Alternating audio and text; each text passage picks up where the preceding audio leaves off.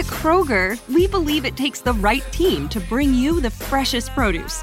That's why we partner with farmers who grow only the best. And that level of teamwork means better, fresher options time and time again.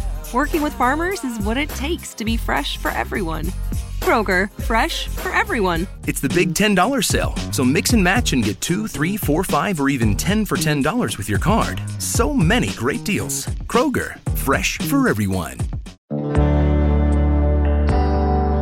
Well, the adventure continues here in Southwest Virginia. I'll share more on today's program. This is Truth to Ponder with Bob Bierman. And welcome to the Thursday edition of Truth to Ponder. And I'm your host, Bob Bierman. A quick thank you yesterday for Jim Calhoun helping out.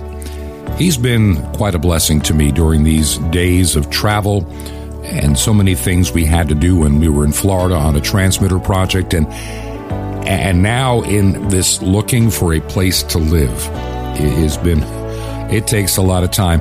And trying to get the radio program done in a timely manner get it distributed and trying to make you know meetings with people in places. It, it's it's been a it's been quite a journey here in southwest virginia and i, I have no regrets for coming up here uh, to look around I'll talk about what's going on there in just a little bit.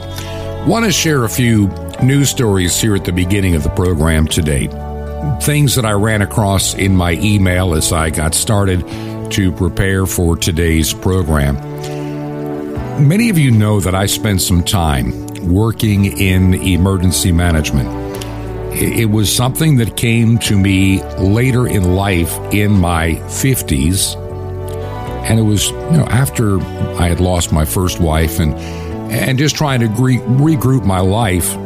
I had done some radio work, I had done some ministry work, and and I fell into a job I really didn't apply for only because of my media background. Now, this job started at a county level to develop a web page and a public relations strategy getting information out to county residents. Was, that was my job, a, a public information officer. And I thought it would be a decent job for the time being. Um, sometimes the work of ministry and sometimes even the work of, of being on radio, it, it can take a toll. And, I, and my mind and my heart were just not in it at that point. And this wonderful opportunity came along, so I took it. Now, the interesting thing to me is how emergency management changed in just a matter of years uh, in, in the time that I worked there.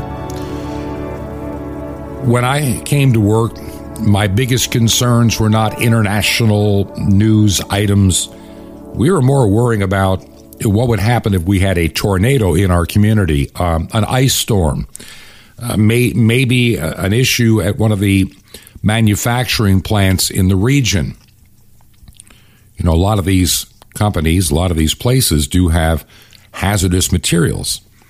And so our primary concern was basically the day to day mitigation of, of things that could be a problem, you know, flooding. So these are the things that, that occupied my time. The, the idea of international terror was not really on my radar screen when I entered into emergency management, but that changed a little bit in the first couple of years. At the county that I worked in, we had gone to a all-day seminar.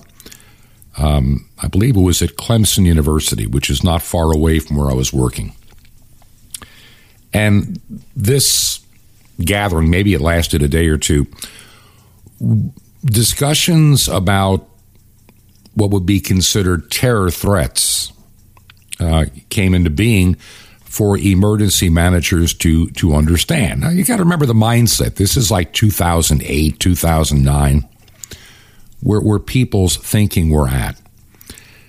And, and though it was not the primary thing that we had to deal with every day, we needed to be aware of some things that had happened in in the United States. You know, with some bad foreign actors. And so I got involved with planning. And during that time, I learned a lot. And I also began to be concerned a lot in a few trends that I saw in emergency management. There's an international organization called the International Association of Emergency Managers, IAEM. And I was a member, as many people in that business were, for a number of years. And it seemed as an international group that I had no particular problem with it, but the domination of what is becoming something to be concerned about as an emergency manager was shifting during that time that I was there.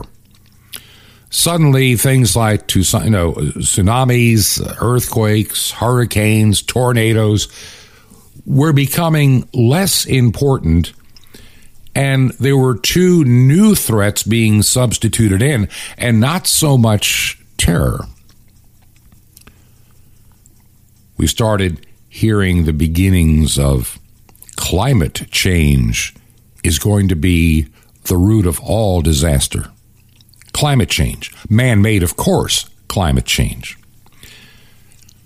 I saw by 2009 and 2010 how the United States Air Force had gotten deeply into emergency management. And they, uh, when you'd come to these conferences, wherever they were held every year, there was more and more of a military contingent from around the world showing up at these meetings to be involved in emergency management. Now, you have to understand that under federal laws written, that's not easy to do there are certain things that uh, the military cannot do in terms of emergency management.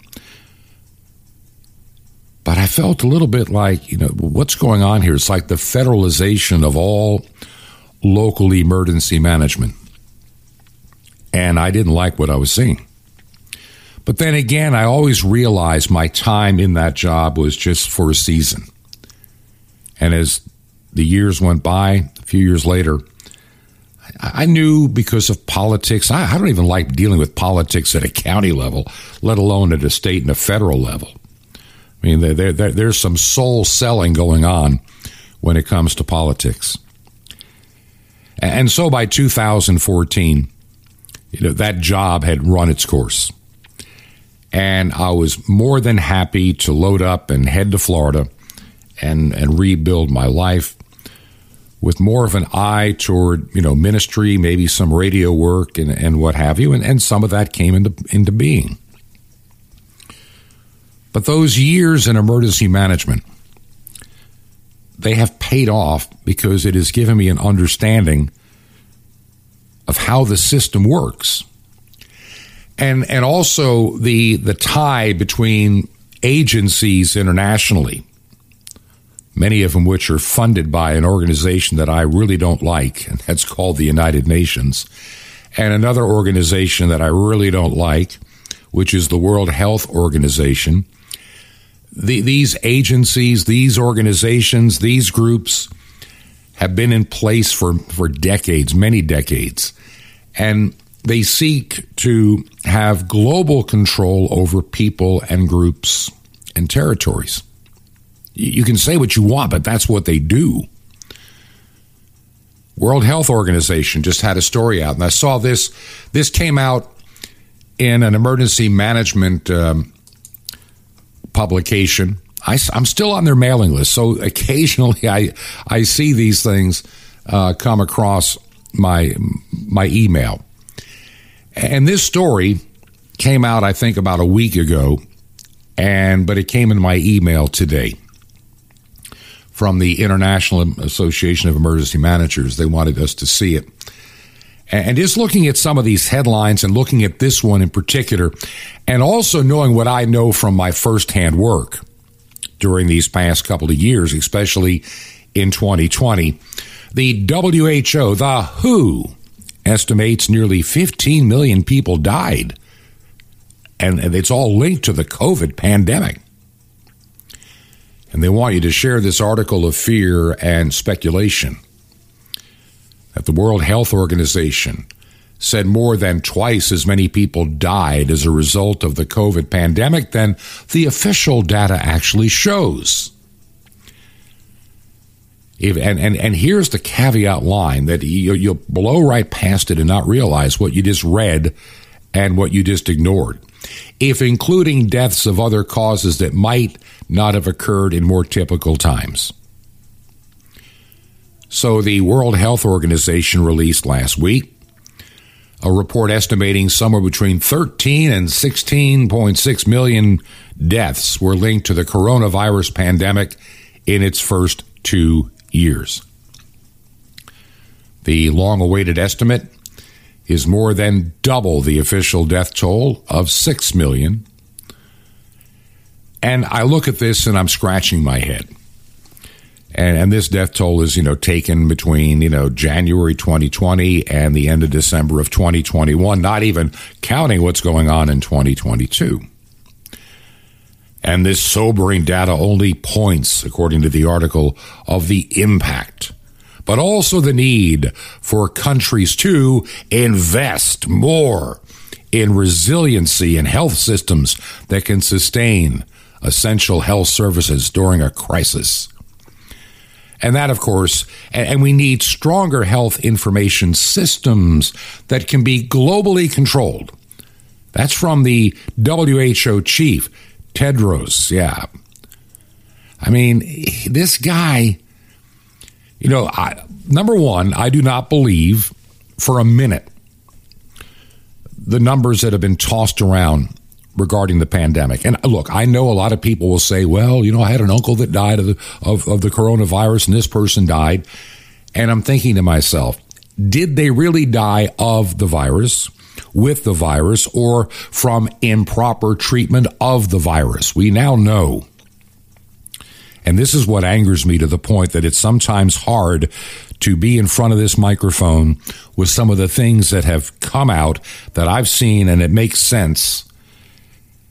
We've been had by the WHO and others. Why did we ever come up with a protocol of treatment that guarantees lousy results?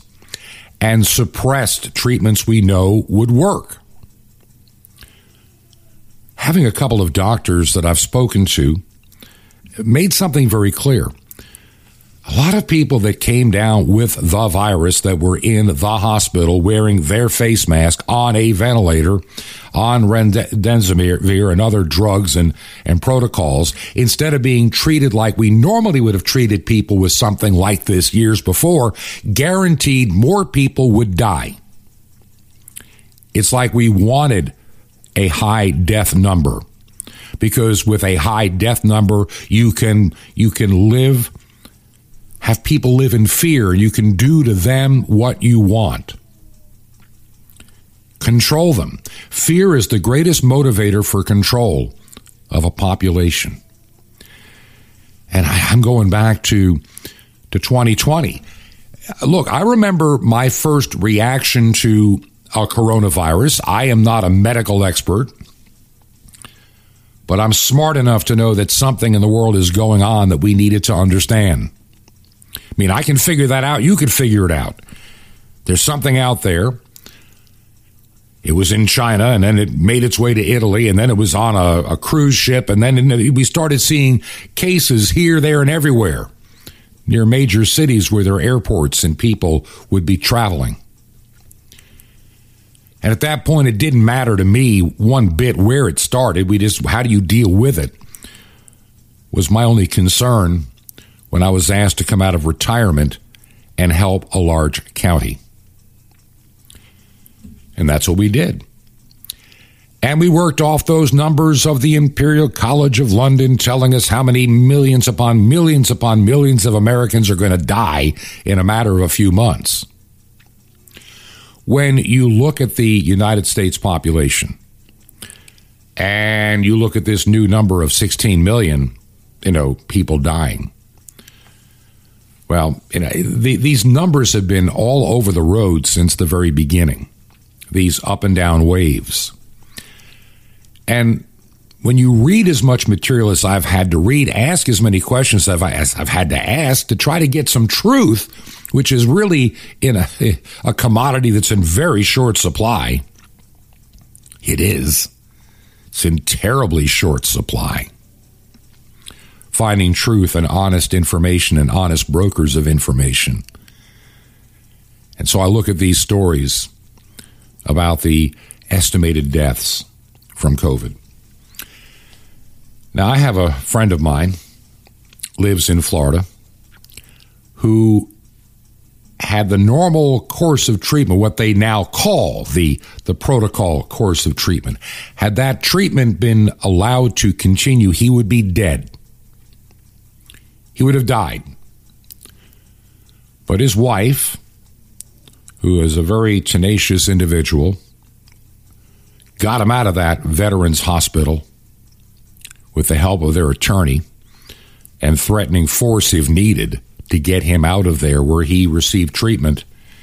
And while it's taken him a while to recover, he has recovered. Had he stayed where he was out, he would be dead. So don't give me this. Our, look, the last place I would go if I was ever diagnosed with COVID 19 is the medical establishment that still run around with their stupid, silly face diapers and protocols. There was a meeting I wanted to attend this summer in Washington, D.C. I'm not going to go because they require not only vaccination, but boosters and everything within six months and face diapering to enter their building. It's a federal government building. Obviously, I have no desire to play their silly, stupid games for things that don't work. Hey, Bill Gates has got COVID. The governor of New York has got COVID. All these people have COVID. They're all vaccinated and boosted. And they want disciples to get more of you jab with this garbage. And now we're seeing from England some really interesting numbers. It's a pandemic of the vaccinated. They're the ones coming down with this stuff because their resistance is being ruined by these vaccines, just ruined. Their immune systems are declining, not just to COVID, but everything else. Why do we have these massive spikes of people dying, and we're not talking COVID now, okay? They didn't come down mysteriously with COVID 19 and keel over on the street ready for the hazmat crew to pick the body up. Why are we seeing people in their 20s, their 30s, their 40s, their 50s, their early 60s? Why are these people dropping dead in alarming numbers? Why are healthy soccer players having heart attacks on the field in unprecedented numbers? What is the common thread to all of these individuals? well, they're doubly vaccinated and probably boosted. But you can't talk about that at the intellectually, morally, and spiritually bankrupt CNN and MSNBC. Oh, no, no, no. We worship the God that gave us the vaccine. You can keep your clot shot to yourself. You know, when they talked about vaccines in 2020, and I can remember Dr. Anthony Fauci saying it could take years to develop a vaccine that would be properly tested and safe for the public. And so don't listen to to the president talk about a vaccine. Then, as soon as the election is over, he's on the bandwagon promoting this stuff. Get some today. As soon as you're eligible, line up. Line up, get on the list, get vaccinated, become COVID bulletproof. And the worst part is that little reprobate, that little Napoleon, that individual needs to be in prison, not on the public payroll he's been funding all kinds of well hostile things to to society. Millions upon millions of dollars going to these non-government organizations to do the dirty work the government's not allowed to do. And he's been behind so much of it. I mean he has been you know he seems to be in the in the middle of it all all the time. Little anthony fauci and so here we are today with the WHO, you know, a little more panic porn going on here.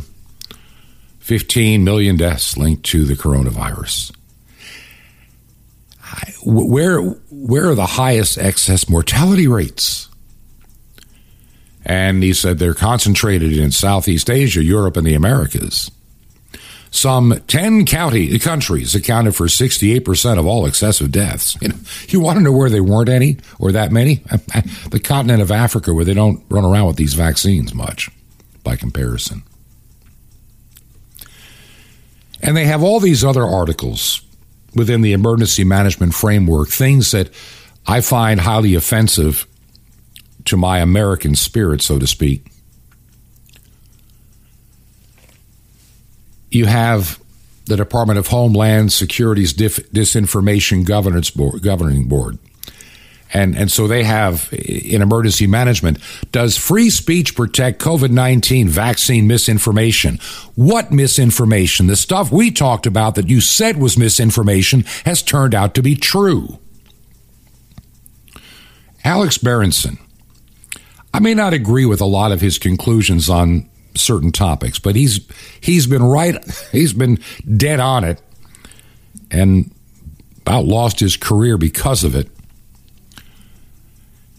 New York Times reporter that noticed the information being given out about the vaccine, something, the numbers and the death, all these numbers didn't add up. Even he noticed there was something wrong. And he started talking about it and started writing about it. And the and the people at Twitter decided that he is giving out misinformation and he must be silenced and crushed like a bug. And so the Twitter vulture decimated his account. He can't, you know, he's gone. Berenson is suing them right now, and I hope that he wins. Because see, they've defamed him. They've called him a liar, and he can't he can't defend himself. It's just this big behemoth company throwing their weight around with their multi million dollar lawyers trying to silence him.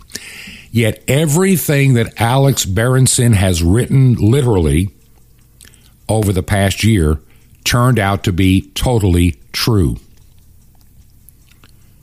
Absolutely correct. But see, he is still being slandered as a COVID vaccine disinformation person. The disinformation is coming out of the CDC. The disinformation and the lies are coming out of the phony, phony approval for Pfizer for a vaccine you can't get they did last year. They're the ones that are the frauds. They're the ones that are the danger to you and your health. And they don't want to admit it. Why do all these high profile pro vaccine people, why are they why are they the ones coming down with COVID? You don't hear that among the unvaccinated anymore, do you?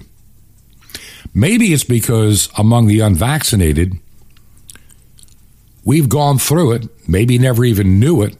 We have natural immunity, and we're not going to risk that God given natural immunity to some stupid dangerous gene therapy that can cause long term unknown health problems. How many times did the President of the United States keep changing his tune a little bit? Everybody needs to get their shot. Get your COVID vaccine today, and then you will never get COVID. Get your booster today. Take off your face mask. You won't need to wear one anymore. Well, for crying out loud, if that's true, why do you have to wear a face diaper in a government building if you're triple vaccinated and boosted? It's because the vaccines don't work. One thing that Alex Berenson wrote about a year ago is the very limited short term effect of these vaccines in lowering or slowing the spread of COVID and the efficacy of these non sterile type vaccines is dismal. They work for a very short period of time, then they go negative. They go negative. And the more you take, the more negative you end up going over time. What is it about this government we have in the United States today, the reprobates in D.C., in the Democrat Party, that are more worried about killing a baby in the womb I mean, this is this is their sacrament. Abortion is their sacrament. They, they're Moloch worshippers. They believe in infant sacrifice to have better and more prosperous lives. That's what Moloch worship is killing infants for prosperity.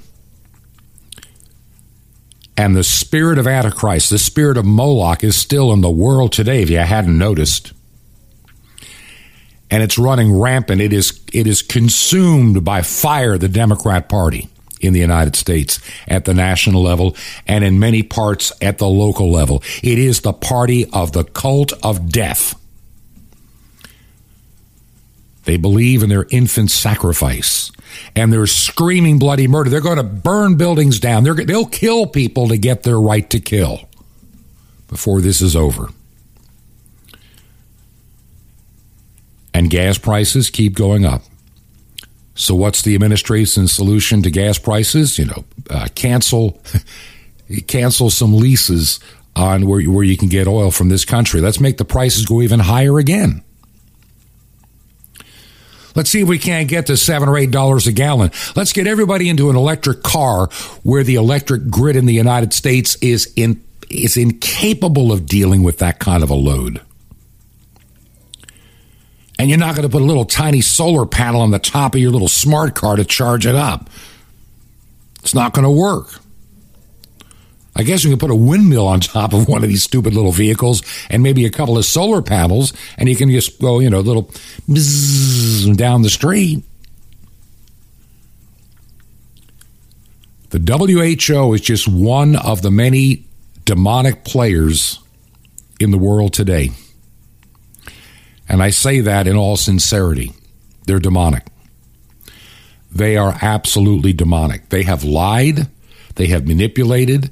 They have been trying to get government agencies to give them more power and more money to tell nations what they must do. They want control of your freedom. Can you imagine that? So I look at these areas that they deal with.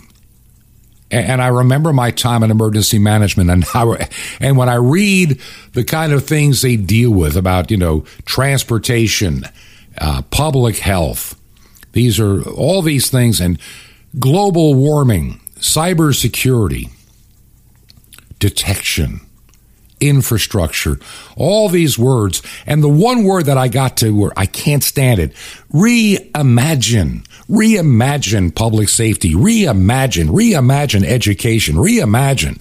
That's a term that means let's tear it apart and build up something to control more people with. When you reimagine anything, it's not to make it better, it's to make it more intrusive. Every time I see a, even a local government use the term reimagine, then I know these people are the type that need to be voted out of office. Anytime you hear that term, reimagine education, that's how you get critical race theory. That's how you sexualize mathematics, which is what they've done. That's how you bring in transgenderism and having boys going into girls' bathrooms because they reimagined education. I'll tell you, we need to understand that so many of these agencies out there that sound so good, that came into being to protect us, are now some of the biggest threats and, and danger to our lives.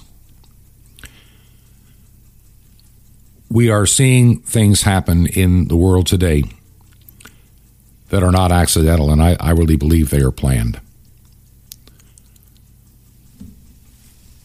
We need to take more responsibility for ourselves and more responsibility for the things that we do. Now, when I get back from the break, I have several things that I do want to share with you about the trip that we are on and some of the things that have occurred this week that are still occurring this week. I'm kind of excited about some of the things that that could very well be happening. And I want to share that on the other side. I think it'll be an encouragement to you that in spite of this seemingly hopeless time, there may be some hope. And I'm going to be sharing about just some things that I've seen and and how we uh, and how my wife and I are desperately seeking God's leading.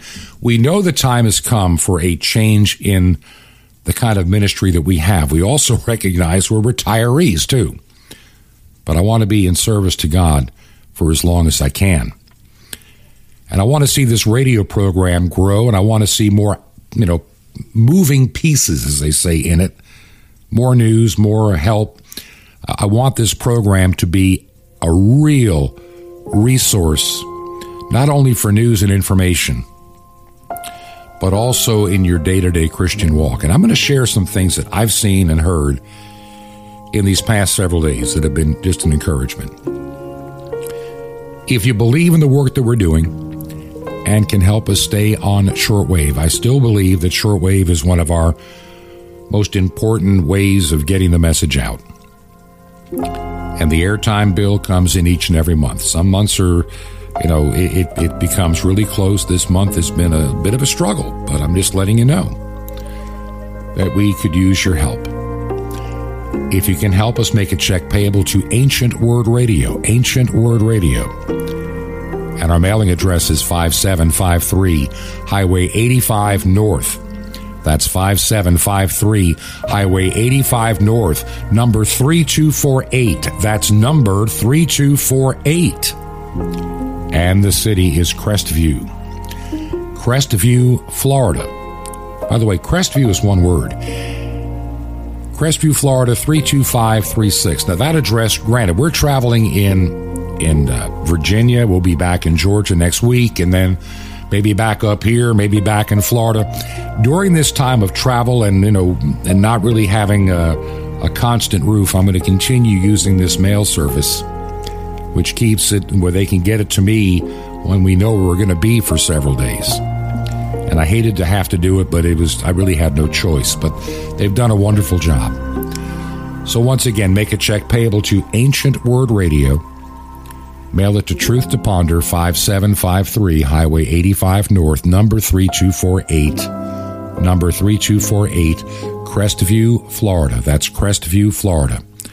And the zip code is 325 36. That's 32536. And we will be right back. This is Truth to Ponder with Bob Bierman. The waters of Banyas coming up.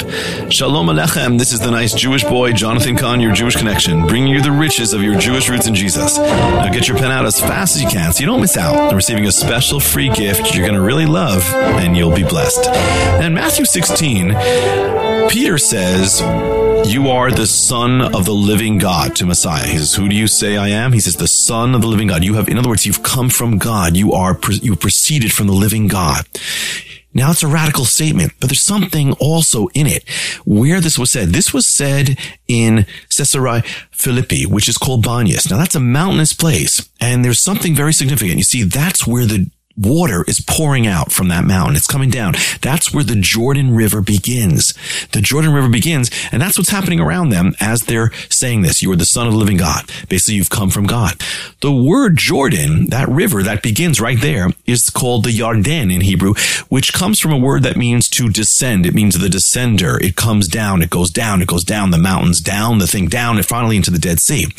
What a picture, because that's an incredible picture of Messiah. He is the descender.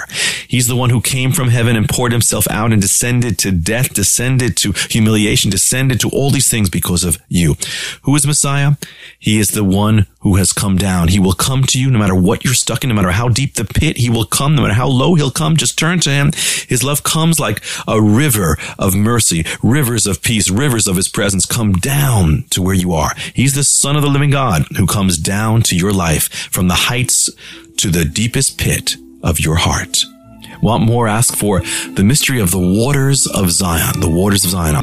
Now, the free gift for you from the sands of Judea, the awesome awesome. Mystery the Temple Doors now revealed. You'll love it. And Sapphire is guaranteed to bless your socks off. How do you get these gifts absolutely free? Easy. Just remember Jesus' real Hebrew name, Yeshua, and you dial it. That's it. So just dial 1-800-YESHUA-1. You'll be blessed with those gifts, but call now. That's 1-800-Y-E-S-H-U-A-1. I invite you to minister with me, together bringing salvation to God's ancient people, Israel, and to the unreached peoples of all nations with over 1 billion people. How? Just call 1 800 it, Yeshua 1. You'll have a great part in the end time harvest. That's Y E S H U A 1. Or write me direct at The Nice Jewish Boy, Box 1111, Lodi, L O D I, New Jersey, 07644. It's a Nice Jewish Boy, Box 1111, Lodi, L O D I, New Jersey, 07644. Till next time, this is Jonathan Kahn saying, He's with you if you open your heart. Shalom Alechem. Peace be to you, my friend in Messiah, Ben Elohim, the Son of the living God.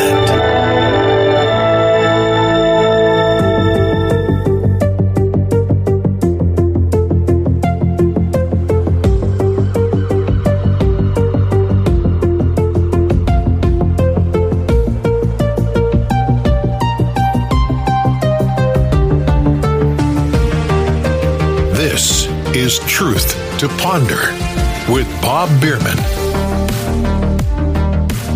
And welcome back to part two of our Thursday edition of Truth to Ponder.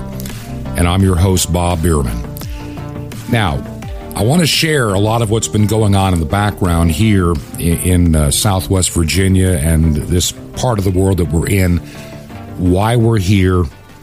And but I want to really quick. I ran across this story, and it was right here, my little stack of stuff to share with you that continued on with the thought that I had in the first segment about the virus, the pandemic, and, and, how it has been used and abused. Look, it was used to steal an election. You cannot convince me otherwise. You do not have people with hundreds of ballots going to drop boxes at 2:30 in the morning taking pictures of them wearing a face mask and gloves to put them into a a box in the middle of the night. Thousands of them. You can't convince me. But here's the story that I want you to understand, and this will just take a moment to go through. The World Health Organization, these are despicable human beings, in my opinion, today. Whatever their, their lofty goals were 20, 30, 40, 50 years ago, have been thrown away for politics, power and control, and globalism. They're, they're one of the organizations you have to worry about and their ties to the United Nations, which is nothing more than a front, in my opinion, for the New World Order and to bring in the Antichrist world system. That's what it's become. Go back a hundred years ago in our country. I want you to think about something. Go a little over a hundred years ago. Woodrow Wilson, Princeton academic,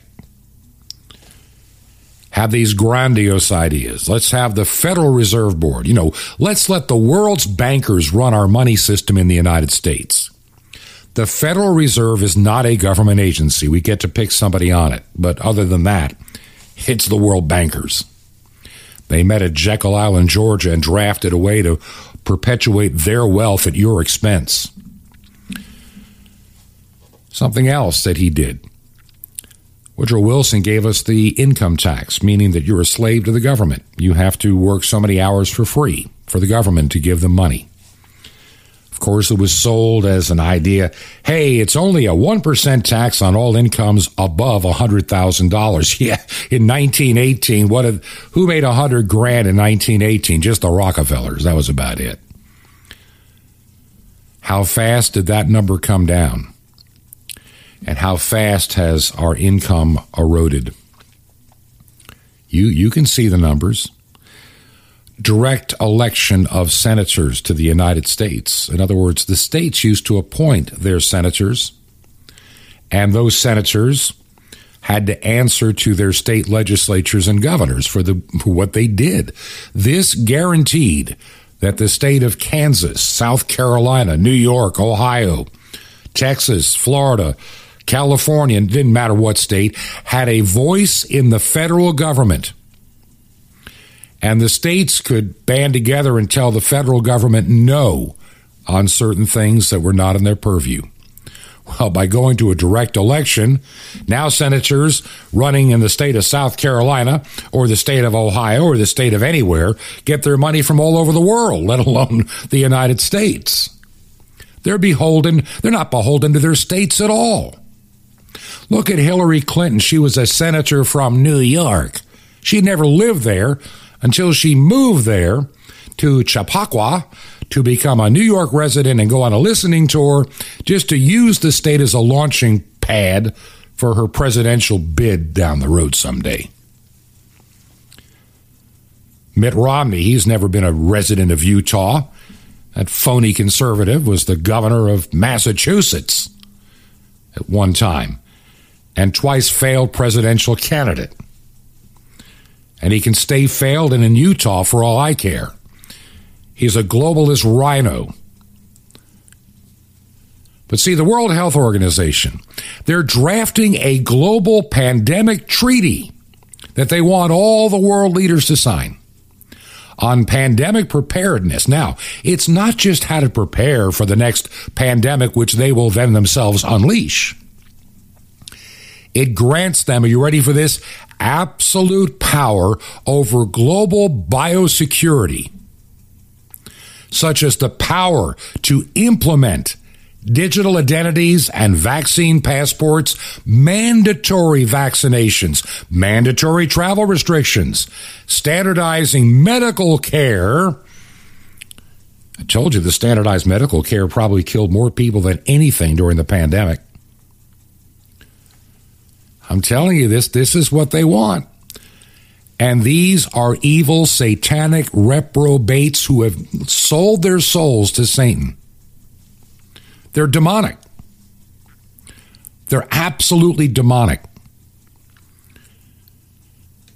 So, why am I in this part of Virginia? Well, there's several reasons. Is this a place that if you had talked to me 10 years ago, 20 years ago, 40 years ago, that I would have ever considered being in, even visiting? Probably not.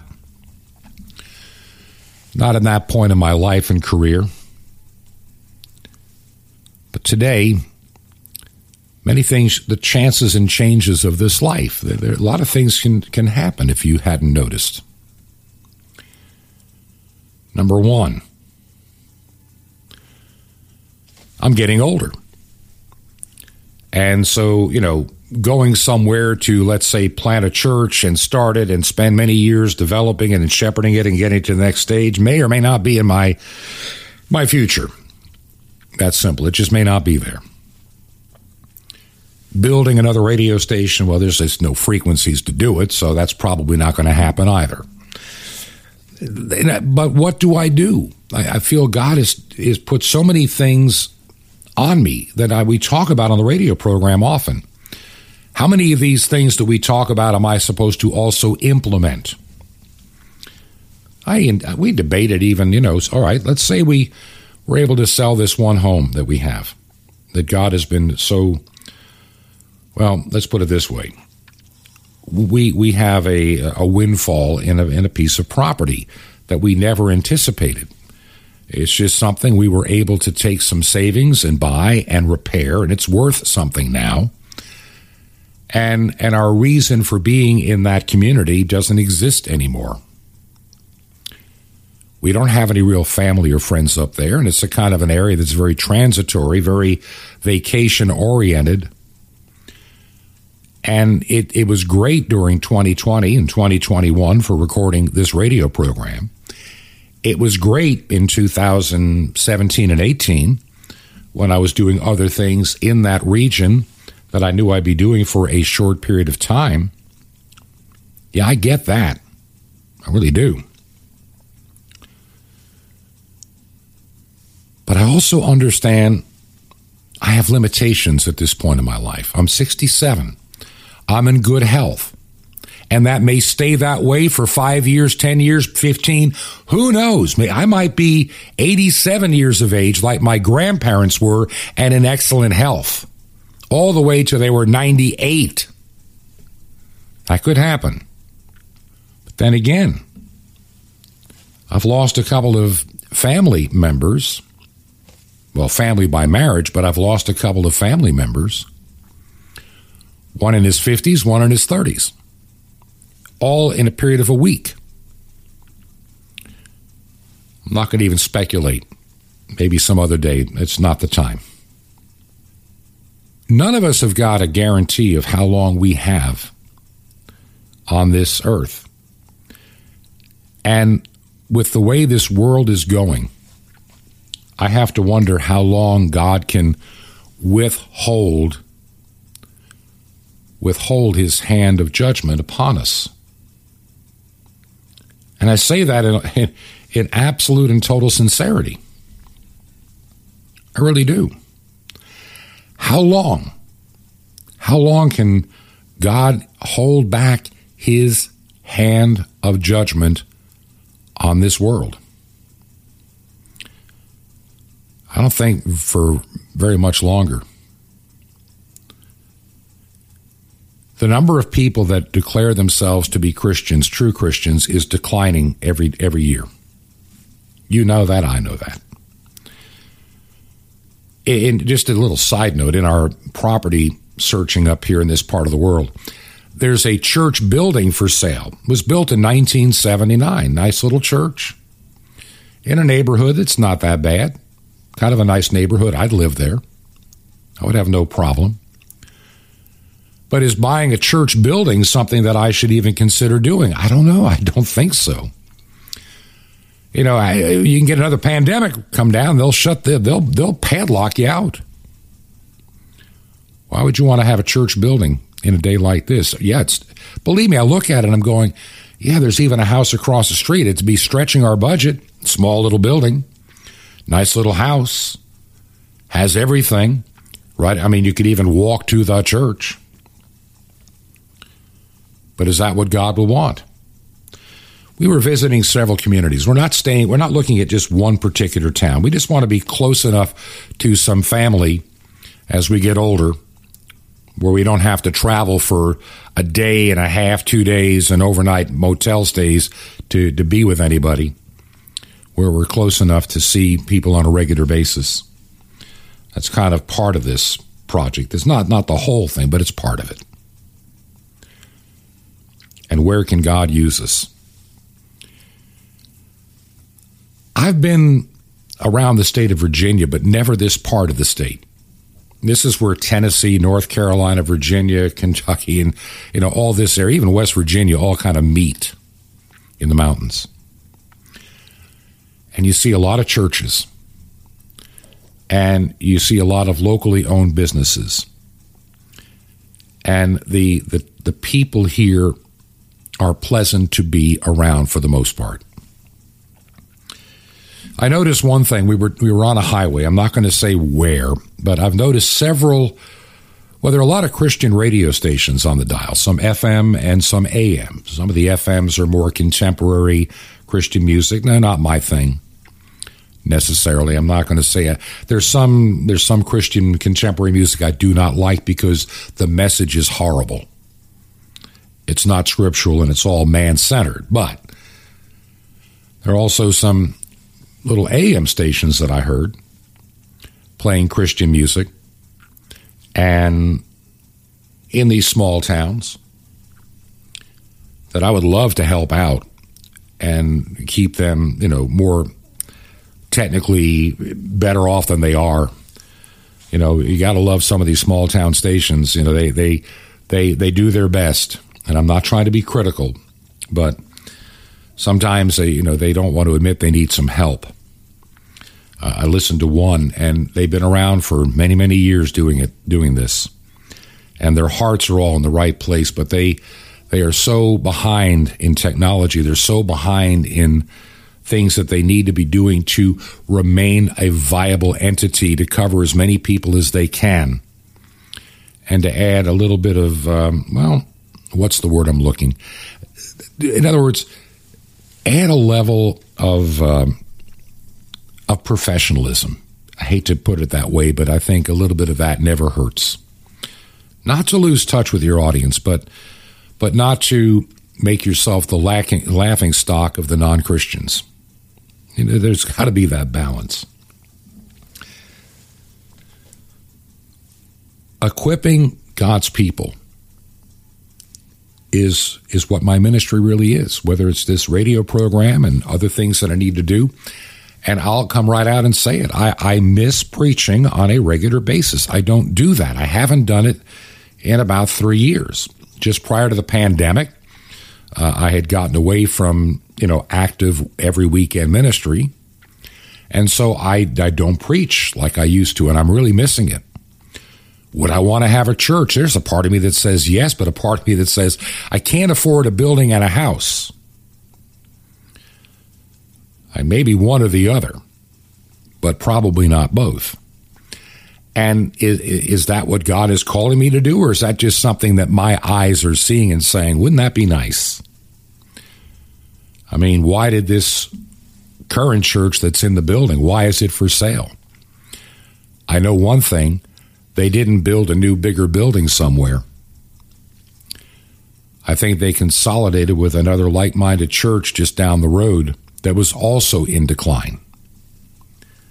So we have to recognize, even in this Bible Belt area that I'm in, the pandemic took its toll. I thought about maybe getting several acres, but you know, how do I get past all the permits and everything else required to maybe have a little conference center and a small house on that property? But I'm getting too old to maintain, you know, 10, 15 acres and and septic tanks and roads and clean up in cabins and it's something that I just don't think I can do. If you had talked to me 20 years ago, I probably would have started such a ministry. But I can't do it. I've got other friends looking at this part of the world too. And we're just trying to think, what, why is God calling us here? Is this our place in the mountains to get away from some of the insanity of the world? Near civilization, but not quite in it? You know, being in the world, but not of it? And so, even today, we're looking at everything from do we go to conventional housing in town? Are we looking out of town? Are we looking for acreage? What are we looking for? And, and we keep going out and saying, Lord, would you, would you give us the vision? I think part of it, I feel at peace with. There are several places we've looked at that we just realize that the door seems to be closed. There's nothing nothing there that either A, we can afford, um, that would meet the needs of where we live and being able to produce and do the ministry work that I think that, that we're going to, we'll be doing for quite a while. So we, we I have to balance that as well. It's, I mean, if I was just looking for a house, that'd be one thing. And I'm more than certain we could find something to meet our needs very easily. But when you add the ministry component, it becomes vastly more difficult.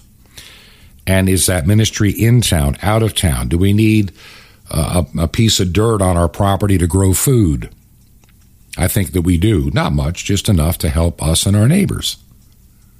And hopefully our neighbors will be doing the same thing. During the pandemic, Gretchen uh, Whitmer, she didn't like the idea of you growing food. I mean, she forbid you from buying that stuff during 2020's pandemic. No, just the approved items you can buy. And you'll get your food from where we tell you to get your food, which is Walmart. Such control from such reprobates. They want to deny you the right to even plant food and gardens. They want that kind of control. These are the things that I'm looking at in the world today. Jim Calhoun produces a program, and he's going to be doing some more on shortwave. And I and he and I are talking, and others and I are talking about using more of the of the time available at WRMI. Jim is, produces a program about living off the grid. And I think it's important that we learn how to be a little bit less dependent upon the world, even if you're in a quasi urban environment. There are things you can do.